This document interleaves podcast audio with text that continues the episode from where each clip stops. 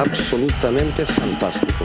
Yo no entiendo por qué. Solo para dejar esta pregunta, que es una pregunta que yo espero tener em, respuesta, termina mi carrera hoy. La Casa del Fútbol Internacional. ¿Por qué? I think I'm a special one. El 9 y medio radio.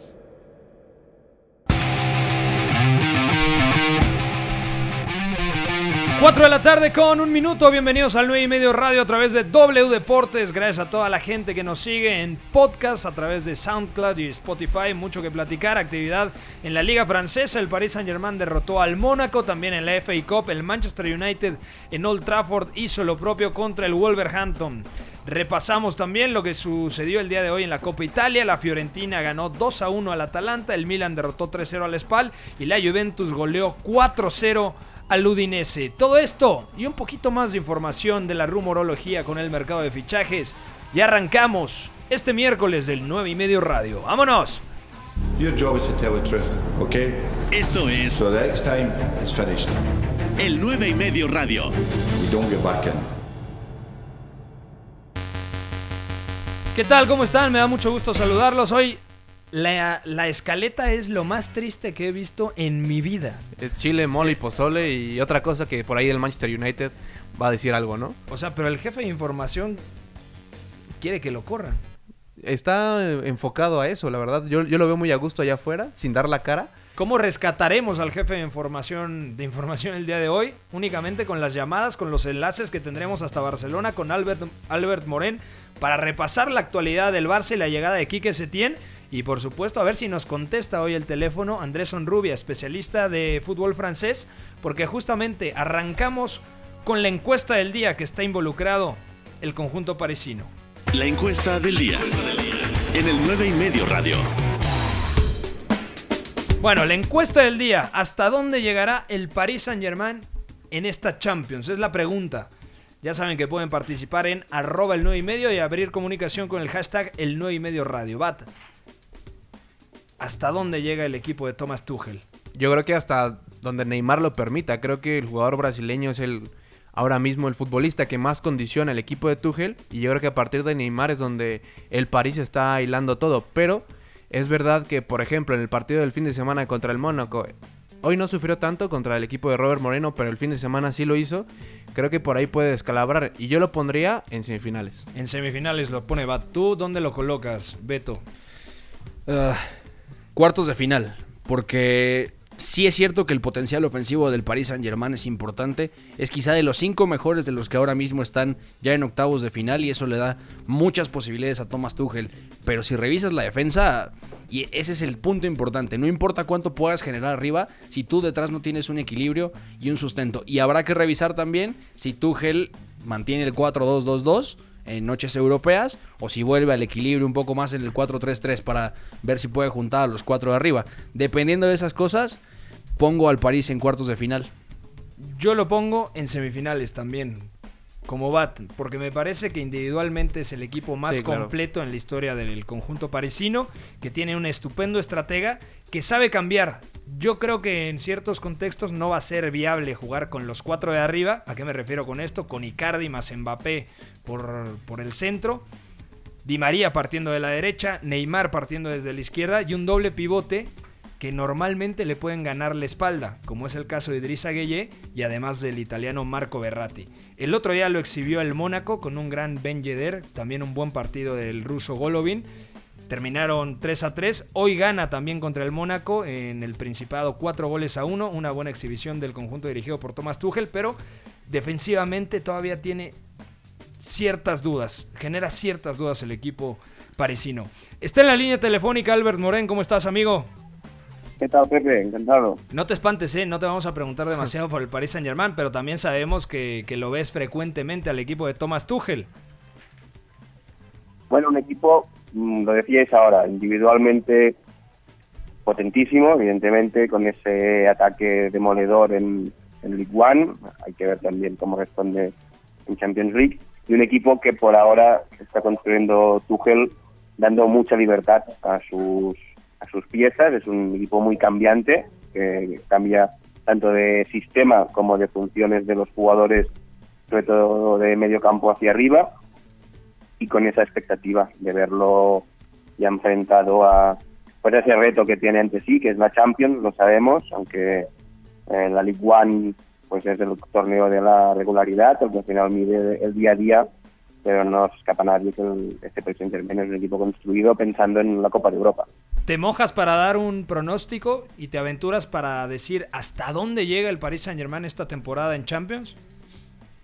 Claro que al final dependerá mucho de, los cruces que tenga por delante. A mí me parece un equipo, ya digo, mm, preparado. Si son cruces, digamos, normales para las alturas de competición que se puede ir encontrando, a mí me parece un equipo que por potencial es perfectamente, como mínimo, semifinalista de la Champions League. Pero claro, después depende un poco de los cruces.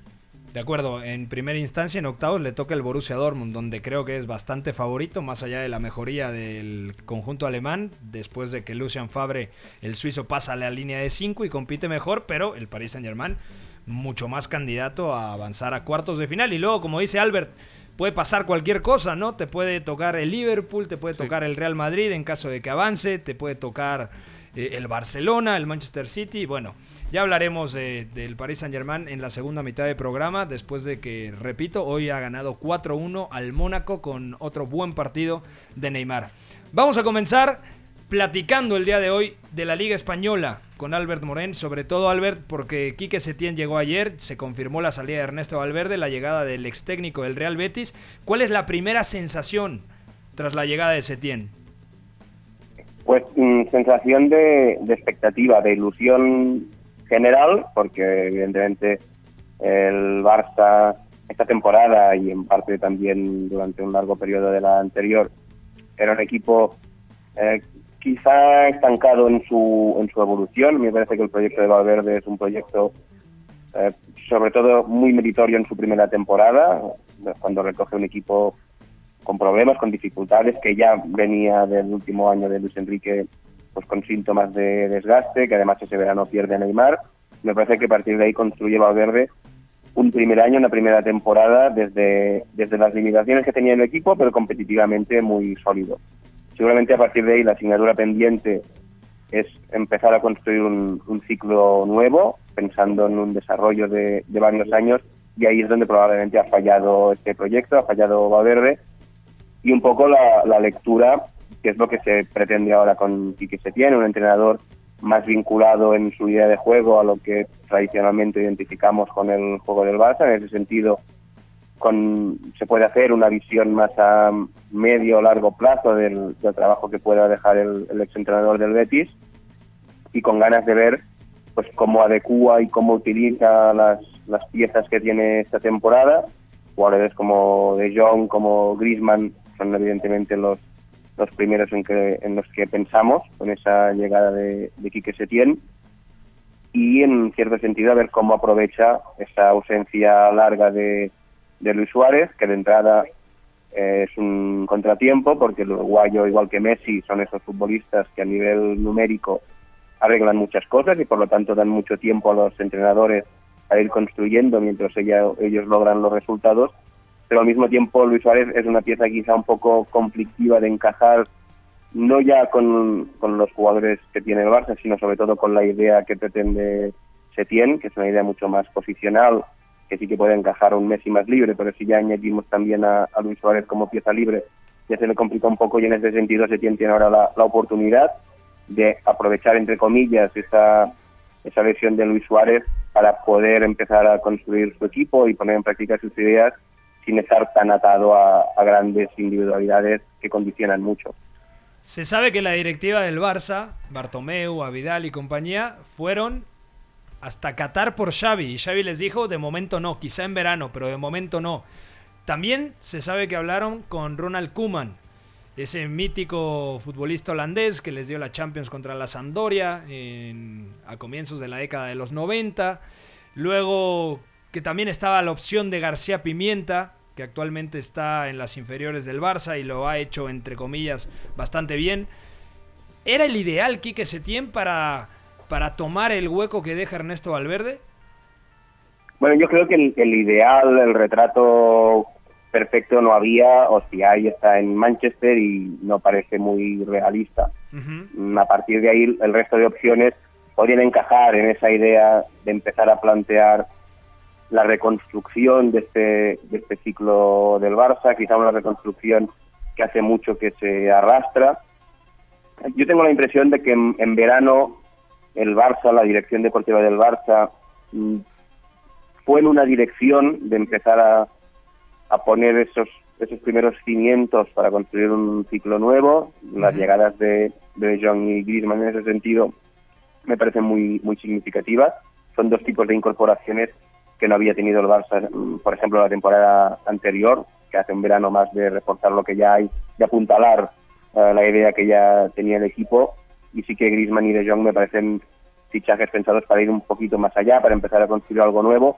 Quizá era un, un tiempo ya tarde para Valverde, después de dos temporadas de desgaste, y en este sentido, estos nombres que, que comentas tú, que en principio parece que más o menos el Barça sí que ha estado interesado en ellos, pues parecen más, más afines pues a esa propuesta de empezar a construir un proyecto nuevo que pueda tener un alcance más allá de, pues, de este próximo verano, que es donde se intuía que terminaba el proyecto de Valverde. Pensando más en corto plazo, Albert, eh, es decir, de aquí a verano, ¿cuál crees que sea el plan de Setién? ¿Tirar línea de 5, como en algún momento lo hizo en el Betis, o seguir ese 4-3-3 que ya lo vimos en Las Palmas, con, con un interior muchísimo más enfocado en la frontal, o por lo menos ese último pase, o la primera opción? ¿Cuál, cuál crees que Setién eh, se decante? ¿Por qué sistema? Claro, esto habrá que verlo, mm, hablar un poquito sobre especulaciones en el aire sin, sin haber visto todavía nada de este Barça de tiempo. Yo la línea de, de cinco, de tres centrales, mm, seguramente puntualmente sí que la veremos. Como plan de base me cuesta un poco más verlo en un equipo como el Barça, en un equipo como, el Real Madrid, como Manchester City, que puntualmente sí que lo ha utilizado, porque al final implica sumar un defensor, sumar un, un central a cambio de perder a un centrocampista o un delantero, porque al final en estos equipos los laterales ya ejercen normalmente prácticamente como, como carrileros. En el Barça no hace falta ir muy lejos. Jordi Alba y Sergio Roberto venían siendo las piezas que ocupan las bandas en ataque los, estos últimos años. En este sentido, pues sumar un defensor atrás no cambia ese peso ofensivo de los laterales y sí que resta una pieza en, otros, en otras zonas del campo.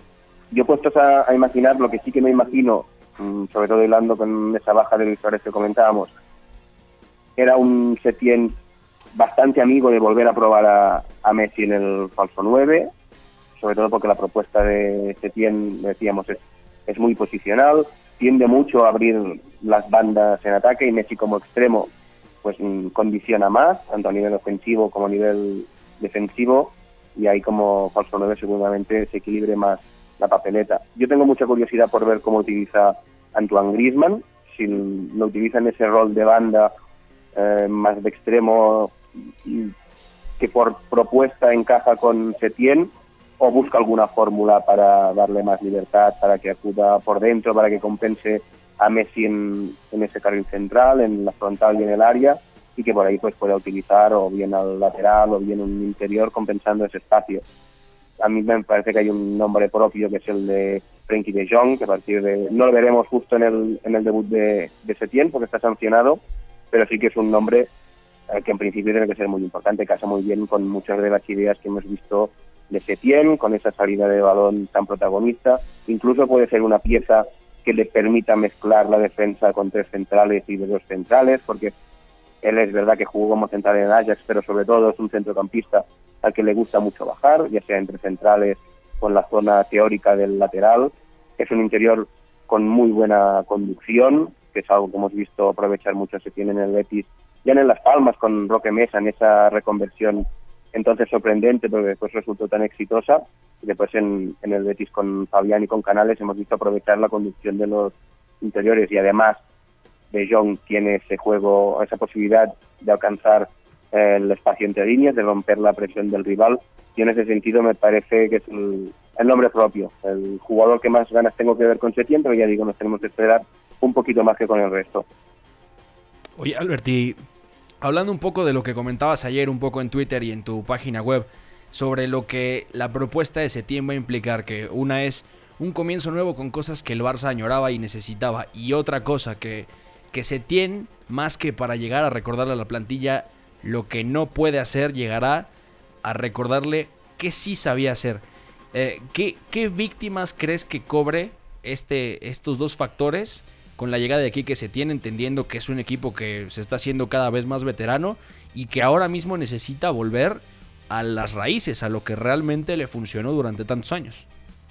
Sí, yo lo veo un poco en ese sentido. A mí me da la impresión de que eh, el Barça, después del ciclo de Luis Enrique, seguramente motivado por ese verano terrorífico de la salida de Neymar, se queda un poco a medio camino entre pues reconducir ese ciclo y empezar uno nuevo. Y ya ha estado dos años, dos años y medio en transición, por así decirlo, y ahora le toca empezar a acomodar de nuevo. El Barça de Valverde me parece que sobre todo se distingue por haber sabido competir asumiendo sus limitaciones, sabiendo que tenía problemas, que, eh, que es verdad que la plantilla era más veterana, que había piezas que quizá no encajaban, que le faltaban cosas muy muy notorias, ese desequilibrio que perdió con Neymar, esa velocidad en punta, eh, que es evidente que al Barça le falta y que cuando tiene que atacar desde muy abajo le cuesta, esos problemas en salida de balón. Al final ha sido un Barça eh, muy realista por momentos, pero quizá demasiado realista. Y en ese sentido, Griezmann, hay Griezmann Setien,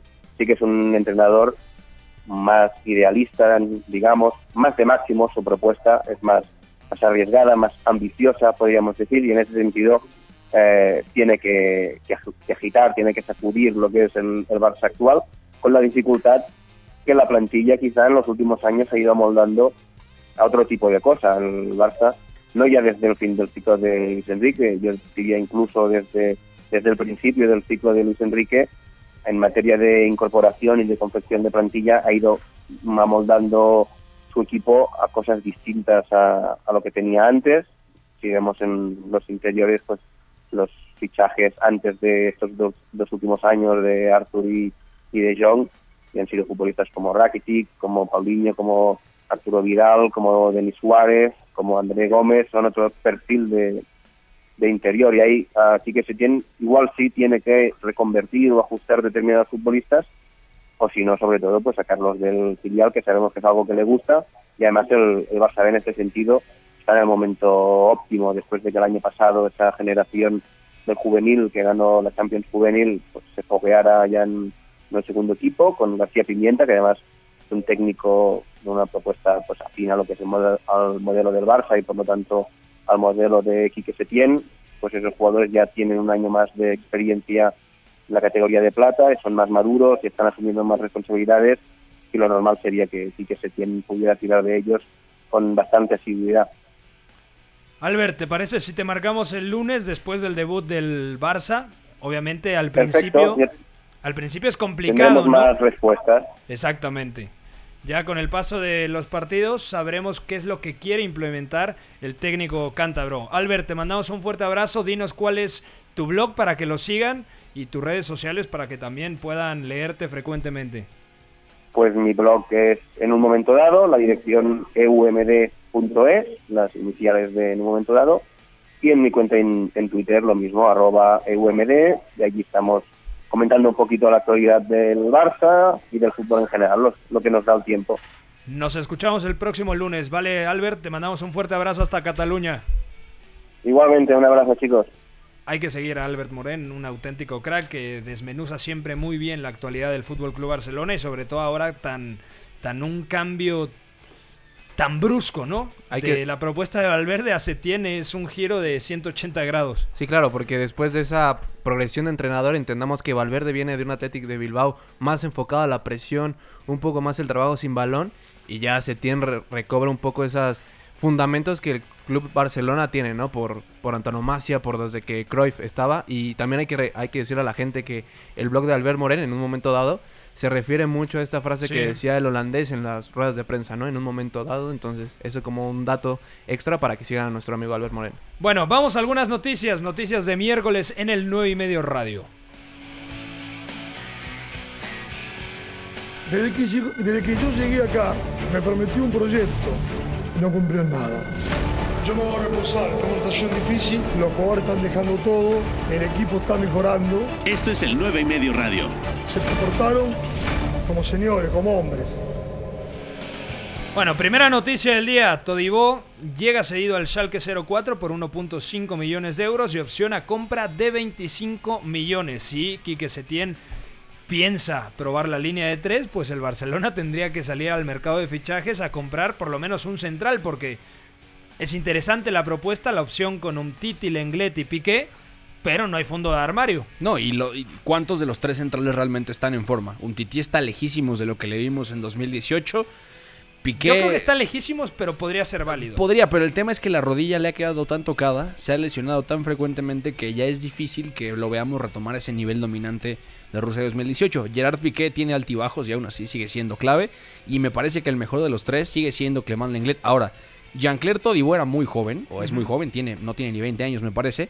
Tiene muy buenas cosas con pelota, que había Va a que pulir, ganar por supuesto. Rodaje en el Schalke y ese protagonismo Sí. con David Wagner. El tema es que David Wagner pues no es demasiado similar a lo que podría encontrar en Barcelona. Puede mejorar en registros defensivos, de presión, de anticipación, de robo, algo que en el Barcelona usualmente no pasa porque los centrales están más acostumbrados a tener la pelota. En Alemania es otra cosa. A ver si no se le pegan vicios de la caótica Bundesliga ahora mismo, porque es caótica, pero también es verdad que el Barcelona también lleva varios años fichando centrales de reserva que no han salido bien. El último ejemplo fue Jason Murillo, que acaba de llegar al Celta. Y del otro lado del Schalke creo que a partir de este fichaje resuelve un poco de dudas porque Wagner estaba, estaba poniendo a Stambuli como, como central, se lesiona el francés y también... O inclu- Shipka. Osikpa también lo, lo está utilizando y hasta McKinney lo vimos eh, como central. Entonces creo que el Schalke resuelve cierta duda con Todibo y es verdad que también le brinda esa opción con balón. Entonces creo que de parte de, del lado de Alemania creo que es un buen fichaje. Sobre todo porque al final si no cuaja, pues no pasa Lo absolutamente nada. regresan. Pero si cuaja 25 millones, no estaría mal para la, Sí, ¿no? para a ver la si cartera Setién- del Barça. A ver si se tiene o lo pide de regreso, dependiendo de su evolución. Yo creo que el No Barcelona sabemos. tiene que ir por un fichaje de garantía en la saga. Inclu- ¿No ven, por ejemplo, si tira línea de 5, ver a Sergi y Roberto como tercer central? Podría ser o Frenkie de Jong. Pero falsos tercer, central, Frenkie. Como, como jugador bisagra, como lo que hacía en O Recano sea, en la pero Juve. como líbero tú ves a Frenkie. No, no, no, dice como central por derecha, ¿no? O por izquierda, dependiendo de la situación. Incluso habría que ver si Quique Setién y Frenkie de Jong se prestan a, a- a probar esa opción de líbero. Que, en todo caso, Sergio Busquets no lo hace bien. Es algo que le cuesta mucho trabajo. Y Frenkie, con la edad que tiene y el techo que le vemos, No lo hace bien por el tema ya de, del físico. Ya no le da para sacar la pelota Sí, entre centrales y luego presionar en campo rival. Yo creo que uno de los retos más grandes de Quique se tiene en el Barcelona a nivel táctico es la ubicación de Sergio Busquets. Saber dónde colocas a tu medio centro para cuando pierdes la pelota recuperar de buena manera, porque el Barcelona de Valverde ya a últimas fechas presionaba muy mal. De hecho, había equipos que en el Camp Nou le dividían la posesión de pelota, o sea, le- le quitaban el esférico al Barça, algo que claramente no le gustaba mucho a la afición culé por esta filosofía, este ADN blaugrana y demás. Bueno, siguiente noticia. Nos quedan dos minutos. Vamos a ir a la, pausa para todavía repasar esto. Porque me parece muy interesante. Ayer lo leí en la noche. Y dicen en Holanda, prácticamente lo dan por hecho el fichaje de Donny van de Beek al Real Madrid. No llegaría en esta ventana de transferencias, es decir, no llegaría en enero.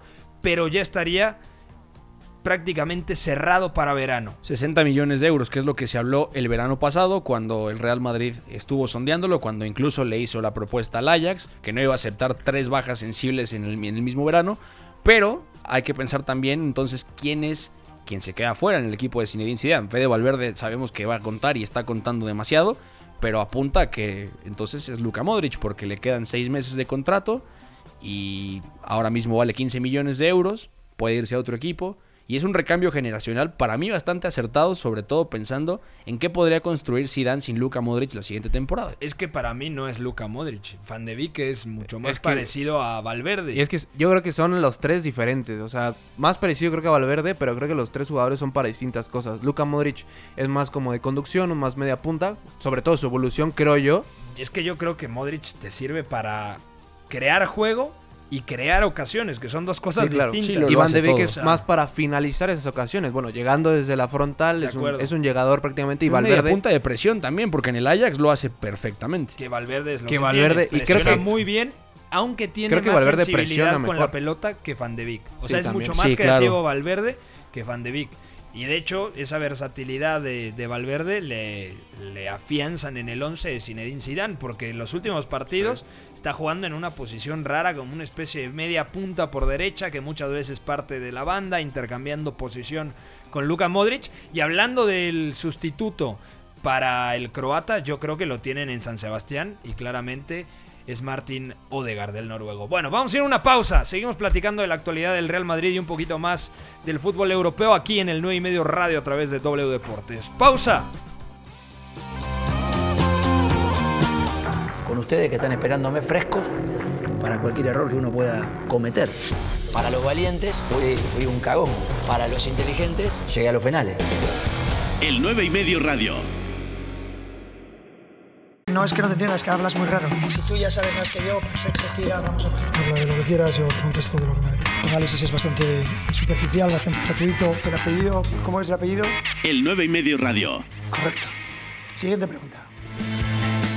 Estamos de vuelta en el 9 y medio radio, 4 y media de la tarde. Repasábamos el tema porque en Holanda dan por hecho el fichaje de Donny van de Beek, el centrocampista del Ajax, que llegaría al Santiago Bernabéu a cambio de 60 melones el próximo verano, mi querido Beto. Interesante, ¿no? Es interesante y hablabas Oportunidad también... de mercado, además, ¿no? Es que un jugador talentoso del Ajax que ha demostrado condiciones que para lo que hemos visto 60 millones quizá todavía no es un precio demasiado inflado considerando cómo se mueve el mercado. Me parece bueno. Habrá que ver al futuro, por lo menos en verano, quién se va, quién le hace espacio a Donny van de Beek y qué va a pasar con Martin Odegaard, porque ese también es otra incógnita. ¿Y qué va a pasar con Dani Ceballos también? Y con Taquecubo y con toda la bola de juveniles que el Real Madrid está. Marco Asensio que sale de lesión en marzo, me parece. Finales de febrero tenía entendido, pero ya Asensio también es otro. O sea, ¿qué plantilla tiene el Real Madrid? Por cierto, Marco Asensio, ayer el lunes lo platicábamos, otro que se rompió el ligamento cruzado. Sí. Ya son varios, ¿eh? Lo único que le falta, creo yo, al Real Madrid es un sustituto de garantía a Karim Benzema. Obviamente no va a haber un tipo del nivel de Karim Benzema, pero por ejemplo, para mantener lo- la idea de juego y le- el, el rol de Karim Benzema, de un 9 que participa mucho en la elaboración, que se relaciona mucho con centrocampistas, creo que ¿Qué nombre tirarías? no estaría mal tirado otro mexicano, Raúl. Alonso Jiménez, ¿no? Que Bueno. yo creo que por, por roles es lo más cercano junto con Firmino a Karim Benzema. Tendría que adaptarse Claro, ya a un- calidad. Sí, ya una en calidad cosa, es, claro. es otra cosa, ¿no? y adaptarse a un sistema que está enfocado a otra cosa completamente distinta que el del Wolverhampton. Pero, sí es, una, es algo muy difícil, ¿no? Para el Real Madrid. El suplente de Benzema, ¿quién será? Es Mira- que Luka Jovic, ¿cuánto pagaron por él? Arriba de 60 millones. Casi Sí. 70 millones. Y- Y no ha 68. rendido como se Ni- esperaba. ni porque Jovic, ni Aler, ni Revich están rindiendo en sus equipos. Es algo muy Estaban extraño, ¿no? destinados a... A estar juntos, a ¿no? estar juntos, Son ¿no? Pero es curioso, todas las parejas de delanteros que pasan por Adi Hutter también... Ojo, Gonzalo Paciencia, hasta antes del Frankfurt nos Sí. dejaba muchas dudas y la verdad es que también lo está haciendo bastante bien. Sí, pero yo creo que No es lo mismo, pero vamos. son buenos delanteros. Mira, lo de Sebastián Aller es su primer año en la Premier, su primer año en el West Ham. Bu- bu- También el Pero- West Ham, ¿no? Que O sea, yo creo que Sebastián Aller llega, por ejemplo, al Arsenal y la rompería. O sea, jugando de espaldas es un, delantero súper válido, muy buen rematador. O sea, yo creo que Sebastián Aller tiene mayor margen de crecimiento Sí, que en la Premier, incluso por encima de Jovic. Y Revic, yo, yo creo que al final va a tener continuidad en, en cualquier otro equipo. Es cierto que en el Milan no le fue bien, ni mucho menos, pero yo creo que Revic también es un jugador rescatable. De hecho, la Copa del Mundo que da en Rusia 2018, Revic es y impresionante. es muy joven todavía, 25 años. 24, 25, sí, O 25. sea, también hay, hay un techo por recuperar de rendimiento. Y hablando de delanteros, hay que tirar otra desde España. a ver, Youssef Enesiri, que le gusta mucho al Virrey, a Roberto Testas. el sustituto de Chicharito y me desmantelan al Leganés del Vasco Aguirre. Como dijo aquella vez en el español, pues es que me la... O sea, la verdad es que no, no va a comprender la decisión de mercado del Lega, porque la pareja de ataque de, de Javier Aguirre en el 5-3-2 que ha venido utilizando era Martin Braithwaite, Braithwaite, el Parte bien complementaria. muy complementario definitivamente, pero el Sevilla también está tomando decisiones muy extrañas. O sea, deja ir a Munas Dabur, que era un delantero que era muy, muy válido para lo que un intentaba fichaje Monchi. Y, y yo bueno. Pero se va vendido o cedido, eso no Cedido, lo- con opción de compra. ¿Obligatoria o...? Eso sí, no, no lo tengo tan claro. Y Eso yo creo que en el Hoffenheim la va a romper. Sí, Es opcional. también. Parece que es opcional, pero dejas ir a Munas Dabur. Te quedas con Luke de Jong, que sí ha evolucionado y que para Lopetegui será el titular. Javier Hernández, que te podía aportar mucho, pues está con pie y medio en el Galaxy de Los Ángeles. Ujú. Y luego, ¿con quién te quedas? Munir, que más que un delantero centro, está convertido en un segundo punta, que también juega como extremo.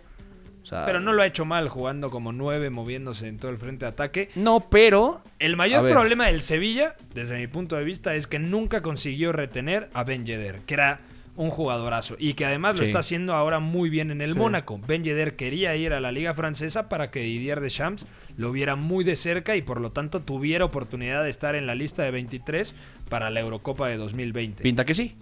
Por Pinta que cierto, sí. yo- Luke sí. de Jong es un buen delantero, pero cuando fue a la Bundesliga no le fue bien. En el. PSV rindió a gran nivel, pero Chicharito también ya... A mí me parece que no lo hizo mal, pero ya está prácticamente hecho lo, lo del Galaxy. Entonces, en términos generales, le falta un 9 de garantía al equipo de Julen Lopetegui. Aparte, el plan del Sevilla creo que está muy enfocado al remate, ¿no? O sea, creo que el plan de Sevilla es, no sé, Lucas Ocampos llegando a línea de fondo, mandar centros. Y Luke de Jong lo que le hace falta es eso, ¿no? O sea, se- sensibilidad con el gol, que creo que en el City lo, Sí, lo porque- tiene, ¿no? Más que de Jong. Pese a que de Jong tú lo ves y físicamente dices, ah, es un, Tiene- tiene la es un ¿no? De rematador. que te remata es un mucho mejor asociativamente por cómo descarga pelotas y demás, cómo Sí, sí. pone de cara a los elementos que llegan de segunda línea, sean centrocampistas o extremos. Entonces, sí creo que puede casar muy bien, es un buen fichaje lo de lo del futbolista de Leganés en City, ¿no? De acuerdo, de acuerdo. Y sobre todo porque si hacía buena dupla con Martin Braithwaite aquí, digo, no vamos a ver a Lopetegui usando un una doble punta, un 4-4-2, es difícil, pero en momentos de juego directo, bueno, podríamos ver algo bastante potable.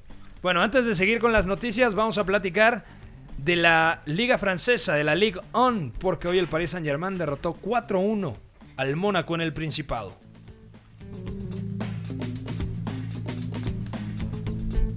J'ai appelé le boss, je lui ai dit euh, écoute, je vais le prendre deux mois à la maison, le temps qu'il trouve sa maison. Et euh, Ligue 1, je vais essayer de l'intégrer le plus vite possible. el 9 y medio radio. Jelson Martins then wriggled through. Marquinhos intervenes. Slimani was initially given offside, but the goal was awarded because Marquinhos played the ball and therefore put the Algerian onside. Ya está en la línea telefónica desde España mi querido Andrés Onrubia. ¿Cómo está el crack de cracks, el señor Andrés Onrubia? ¿Cómo estás, amigo? ¿Qué tal, Pepe? Encantado de estar aquí con vosotros una vez más. Oye, ¿ilusionado con el Paris Saint-Germain? ¿O todavía te generan dudas algunas cosas? Bueno, eh, vamos a ver qué pasa, ¿no? Porque el otro día ante el Mónaco me dejaban muchas dudas, pero hoy ha respondido con autoridad ante un equipo que le podía plantar cara. Cierto que se marcaron muchos goles el domingo, que fue un 3-3, y hoy Tuchel ha hecho un planteamiento para mí fabuloso para de, contrarrestar a Robert Moreno. ¿Qué cambió respecto a lo del otro día en el 3-3 donde el Mónaco le hizo muchísimo daño con un estupendo Ben Yedder jugando como 9, por un costado Gelson Martins, por el otro costado estaba Keita. ¿Qué cambió el día de hoy Thomas Tuchel para ganarle la partida a Robert Moreno desde la pizarra? Yo creo que un aspecto clave ha sido el eh, cómo ha atacado el equipo, ¿no? Porque el otro día está atacando con los dos laterales en prácticamente extremos. Hoy ha cerrado a Kurzawa en salida de balón, la ha metido casi de tercer central, con el objetivo de que eh, si el Mónaco podía salir a la contra, pues tuviese un efectivo más el PSG, ¿no? En la derecha estaba marcado, bueno, en la derecha estaba, estaba eh, de, de carrilero prácticamente de extremo, en la izquierda Neymar fijando a los dos jugadores de banda del Mónaco. Entonces, pues claro, el, el Mónaco está defendiendo muy atrás y si salía contra estaba ya Kurzawa ahí para generar superioridad contra Ben Yedder, ¿no? Entonces yo creo que el planteamiento de Tuchel hoy, esa simetría, por así decirlo, en, en salida de balón, le, le ha venido muy bien a los parisinos y ha encerrado a Mónaco que yo creo que Robert Moreno tenía que haber hecho algún cambio porque el esfuerzo del domingo físicamente había sido ter- terrible. ¿Te va a gustar la pregunta encuesta del día de hoy? Al inicio del programa le decíamos a toda la gente que participara y es la siguiente, ¿hasta dónde llegará el Paris Saint Germain en esta Champions? Yo sé que tienes ganas de responderla, Onru- Onrubia. Bueno, eh, la pregunta es, es todos los años la misma, ¿no? Eh, yo lo dije a principio de temporada y lo mantengo. Si, si en febrero, que ya queda poquito, Neymar y Mbappé y todos los jugadores del PSG están sanos, yo creo que puede llegar lejos, ¿no? Pero claro, quedan partidos todavía, quedan partidos exigentes por disputar, quedan más finales de Copa de la Liga ante un rival muy duro que te exige mucho. El 26 va a jugar contra el Lille, entonces eh, hay partidos de mucha intensidad, de mucha carga física y todo va a depender de cómo lleguen los cracks a, a la ciudad de octavos, ¿no? Si llegan sanos, si llega Neymar, yo creo que la clave es Neymar Junior, aunque Mbappé también es decisivo, pero sin, sin Neymar, Mbappé no está en Mbappé, así que si llegan todos, yo creo que a tener opciones de pelear por algo importante en la Copa de Europa. Totalmente de acuerdo. Aquí también está el señor Bat Pérez, Beto González platicando. ¿Quién te ha gustado en el Paris Saint Germain más? Eh, Ángel Di María dio un muy buen partido. El tema de Kylian Mbappé con los dos goles. Neymar que sigue encendido. A mí me parece que hay un error en cómo se visualiza la figura del brasileño porque realmente Neymar en París ha rendido muy bien, aparte el tema de las lesiones, pero futbolísticamente, cuando estás centrado únicamente en, en, lo que pasa en el terreno de juego, Neymar ha sido un auténtico crack en el equipo de Thomas Tuchel. Sí, bueno, el, el, la gente tiende a estigmatizar a Neymar por haber sido a la liga francesa, pues, pues bueno, cuando metía a Neymar tres goles al Leganés o a los Asuna, pues seguía siendo un gran jugador, pero ahora se los mete al Mónaco, se los mete al Lyon, que son buenos equipos, y ya parece que como son de equipo de la Liga Francesa ya no son ya no es buen jugador Neymar. Un futbolista que ha madurado bastante, ¿no? Antes era, es verdad que el sistema del Barça no te, no te permite casi recibir por dentro porque está Leo Messi monopolizando todo, pero él ha tendido, bueno, ha tendido a reconvertirse en un media punta, en un jugador casi volante, ¿no? Que coge la pelota en posiciones muy muy retrasadas para llegarla a los delanteros y se ha convertido en un futbolista total, no decisivo jornada tras jornada, se hace pequeña la liga francesa, pero ahora donde hay que medirles en Champions. Neymar, recordemos, lleva dos años sin jugar octavos de Copa de Europa, para un futbolista de su talla es algo eh, inadmisible, ¿no? Casi, porque es es un futbolista que tiene que estar ahí jugando las finales todos los años. Vamos a ver si llega ante el partido ante el Dortmund, que coincide con la fecha de la, del cumpleaños de, de su hermana, vamos a ver si llega, yo creo que va a ser decisivo ver a Neymar en el dicha ronda para ya poder medirle totalmente como futbolista y que sería el reconocimiento de la tomate tractores de brasileño. Y entrando ya en cuestiones de Champions, Andrés, ¿tú cómo ves el medio de campo del París? ¿Crees que Tuchel mantenga este 4-2-2-2 eh, en Francia y también lo, lo, traslade a nivel Champions? ¿O crees que el medio de campo eh, lo cambie un poco y por ahí puede ingresar otro complemento, un 4-3-3? No lo sé. Yo creo que la clave es se tiene que tomar como referencia el partido de hoy, ¿no? Un equipo que, que contragolpea bien el Mónaco, que es parecido al Dortmund, sacando las distancias, que el Dortmund le puede salir muy bien al contragolpe, pero el PSG si duerme el partido, tiene jugadores para ello, tiene a Berratti en el centro del campo, tiene a Di María, puede aguantar mucho la pelota, y si duerme el ritmo del partido, eso, eso conlleva que el rival pues no, no pueda contragolpear, ¿no? Entonces yo creo que la clave va a ser manejar el ritmo del partido, ¿no? Contra el, el Dortmund, ¿no? Y ese centro del campo va a ser clave.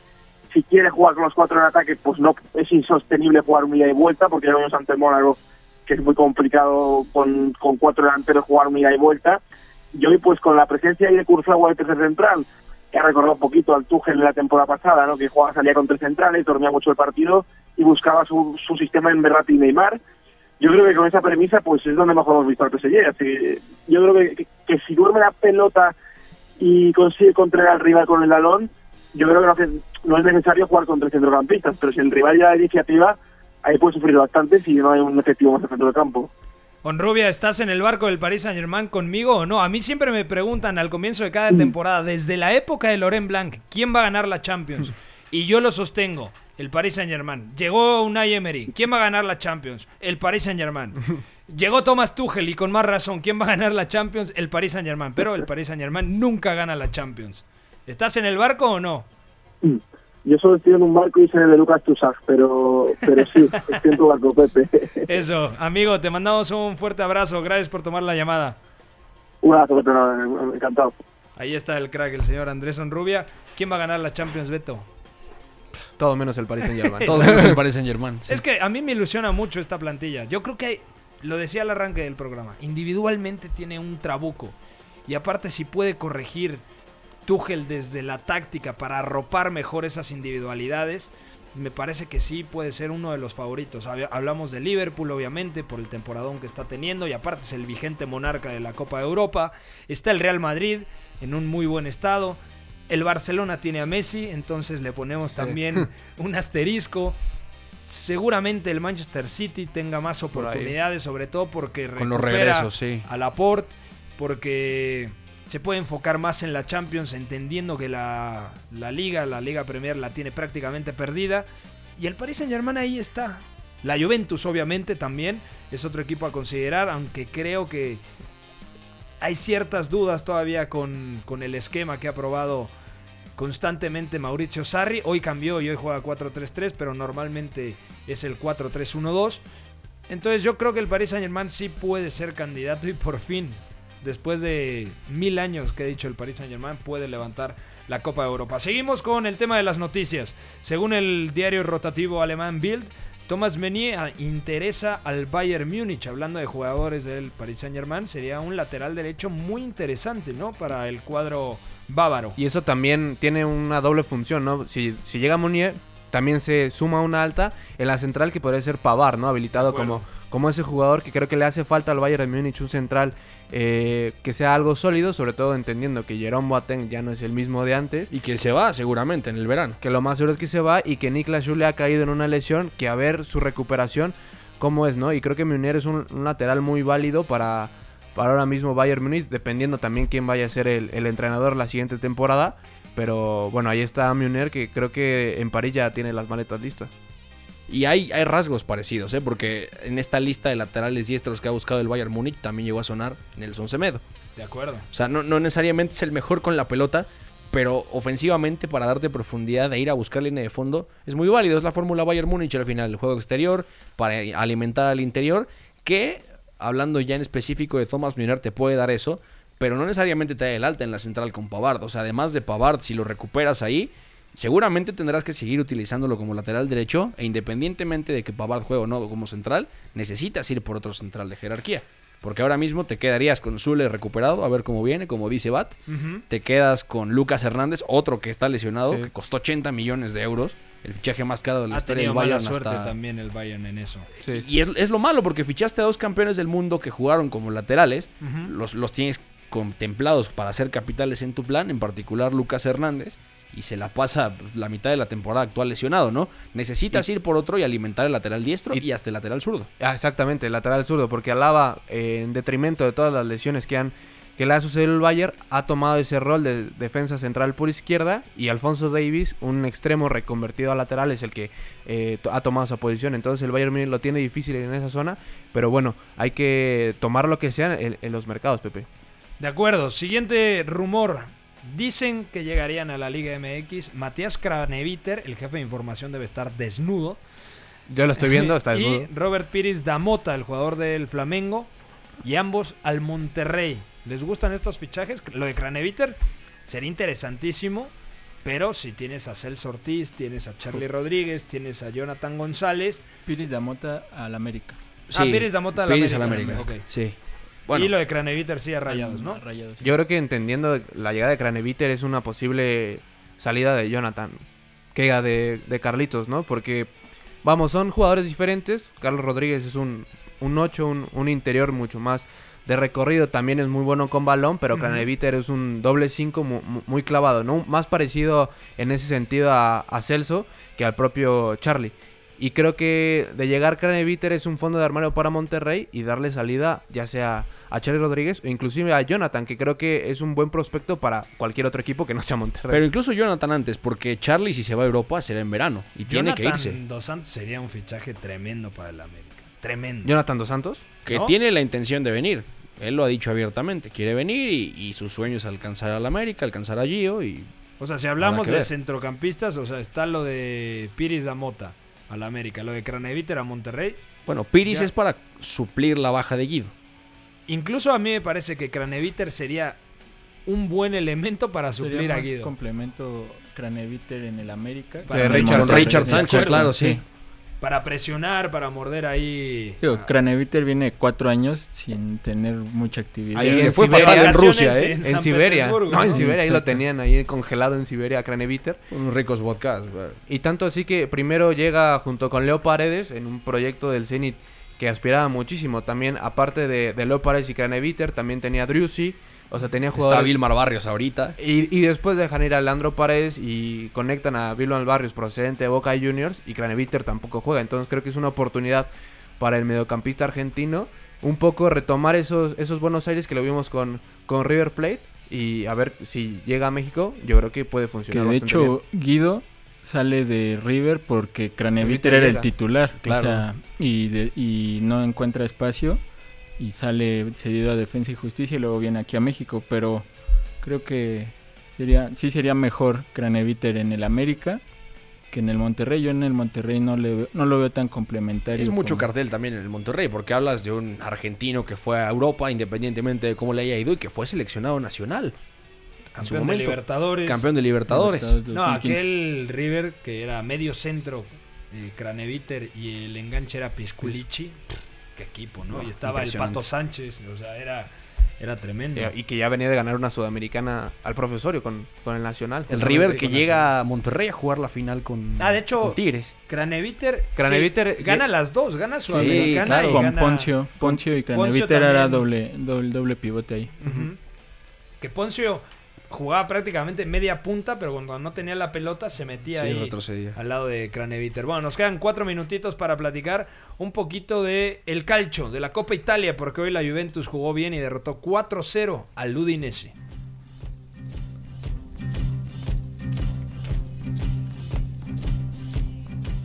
Una giornata ricca chiaramente di, di emozioni, Serie A. ma che ci arrivo con tanta serenità e ci arrivo anche con tanta felicità. El 9 y medio radio. Copa. El toque para Gonzalo Higuaín, Dybala. Higuaín, Dybala, Higuaín, Dybala, Higuaín, Dybala, Higuaín. Dybala, Higuaín, mano.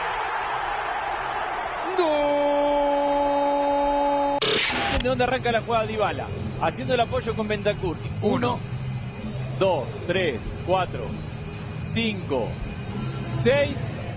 Y me parece que no es posición adelantada y que no es mano. que no es mano. Es impresionante lo que acaban de construir entre Higuaín y Dybala. Sarribol.